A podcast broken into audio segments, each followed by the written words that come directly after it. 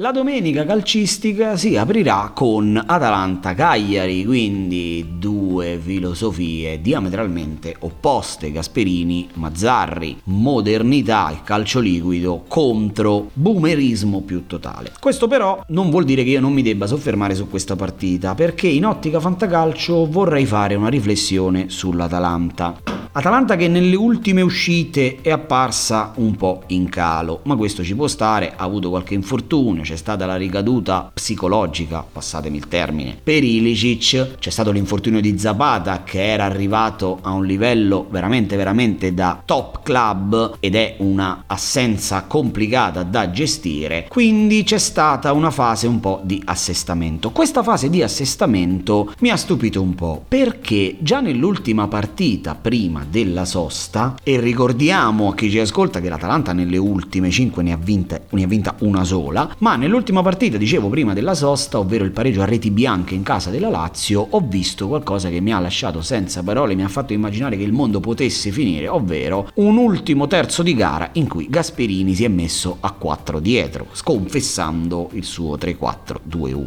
Questa cosa mi ha fatto un po' riflettere. Oggi collego un po' di pezzi con l'acquisto di Boga, l'acquisto di Miaila e la cessione di Gosens. Ecco, mi sembrano tutti indizi che mi portano a pensare che l'Atalanta possa cambiare sistema di gioco, perché con l'uscita di Gosens e di fatto la sua non sostituzione, Gosens non è stato rimpiazzato da nessuno, ma soprattutto con l'acquisto di due esterni d'attacco puri, puri come Boga e Miaila, Gasperini possa davvero pensare di passare al 4-2-3-1, adattando uno dei suoi trequartisti da un lato e sfruttando l'esterno puro dall'altro. Non è una certezza, è un'impressione, vedremo cosa succederà, però amici fantallenatori, occhio, occhio all'Atalanta perché ci potrebbe essere un cambiamento, una svolta epocale per il calcio gasperiniano. Dall'altro lato il Cagliari che non ha stravolto la propria rosa, si è, come dire, rafforzato indebolendosi nel senso che ha fatto via un po' di rami secchi, tra virgolette, virgolette, mettendo un po' di giovani dentro. È arrivato Lovato, che è un ottimo prospetto secondo me. A centrocampo ha preso Baselli, che sicuramente non è un game changer, ma lo metti lì e può sempre tornare utile. Ricordiamoci che ci sono stati momenti in cui Baselli faceva bene nel calcio reale ed anche nel fantacalcio, ma soprattutto vive un momento, mi sembra, ecco, in lieve miglioramento il Cagliari. Può pensare di riuscire a salvarsi se quelle davanti a lei continuano a fare questi risultati altalenanti perché là davanti Spe- il Venezia è un po' calato, la Sampdoria continua a calare ed è un cantiere, è venuto fuori lo Spezia con 4 vittorie nelle ultime 5, però ecco se l'altalena continua a essere questa il Cagliari che sembrava spacciato nel mese di ottobre potrebbe venire fuori. Venendo alla partita io devo fare dei nomi, parto naturalmente dal calciatore sconsigliato e a sorpresa me lo prendo dall'Atalanta ed è Juan Musso perché Juan Musso per il solito ragionamento per cui con la partita facile tra, sulla carta si potrebbe schierare il portiere dell'Atalanta senza indugi, invece questa fase di transizione, credo dalla difesa a 3 alla difesa a 4 potrebbe portare qualche imprecisione, qualche perdita di distanza tra i reparti e tra i singoli calciatori che potrebbe comunque portare l'Atalanta a non guadagnarsi il clean sheet. L'Atalanta probabilmente, verosimilmente dominerà come suo solito solito la partita, però potrebbe concedere qualcosina al Cagliari. Ecco, se magari ho un'alternativa migliore, tengo in panchina Musso. Il calciatore consigliato invece gioca nell'Atalanta, anche qui è un calciatore in risalita, potrebbe giovare anche lui di questo cambio di sistema di gioco. Sto parlando di Matteo Pessina, un calciatore che è andato vicinissimo al gol nelle ultime due o tre uscite, 0.9 expected goals per lui, quindi un dato molto alto, potrebbe in questa partita partita arrivare il gol con uno dei suoi inserimenti, ecco perché in questa partita dentro Matteo Pessina.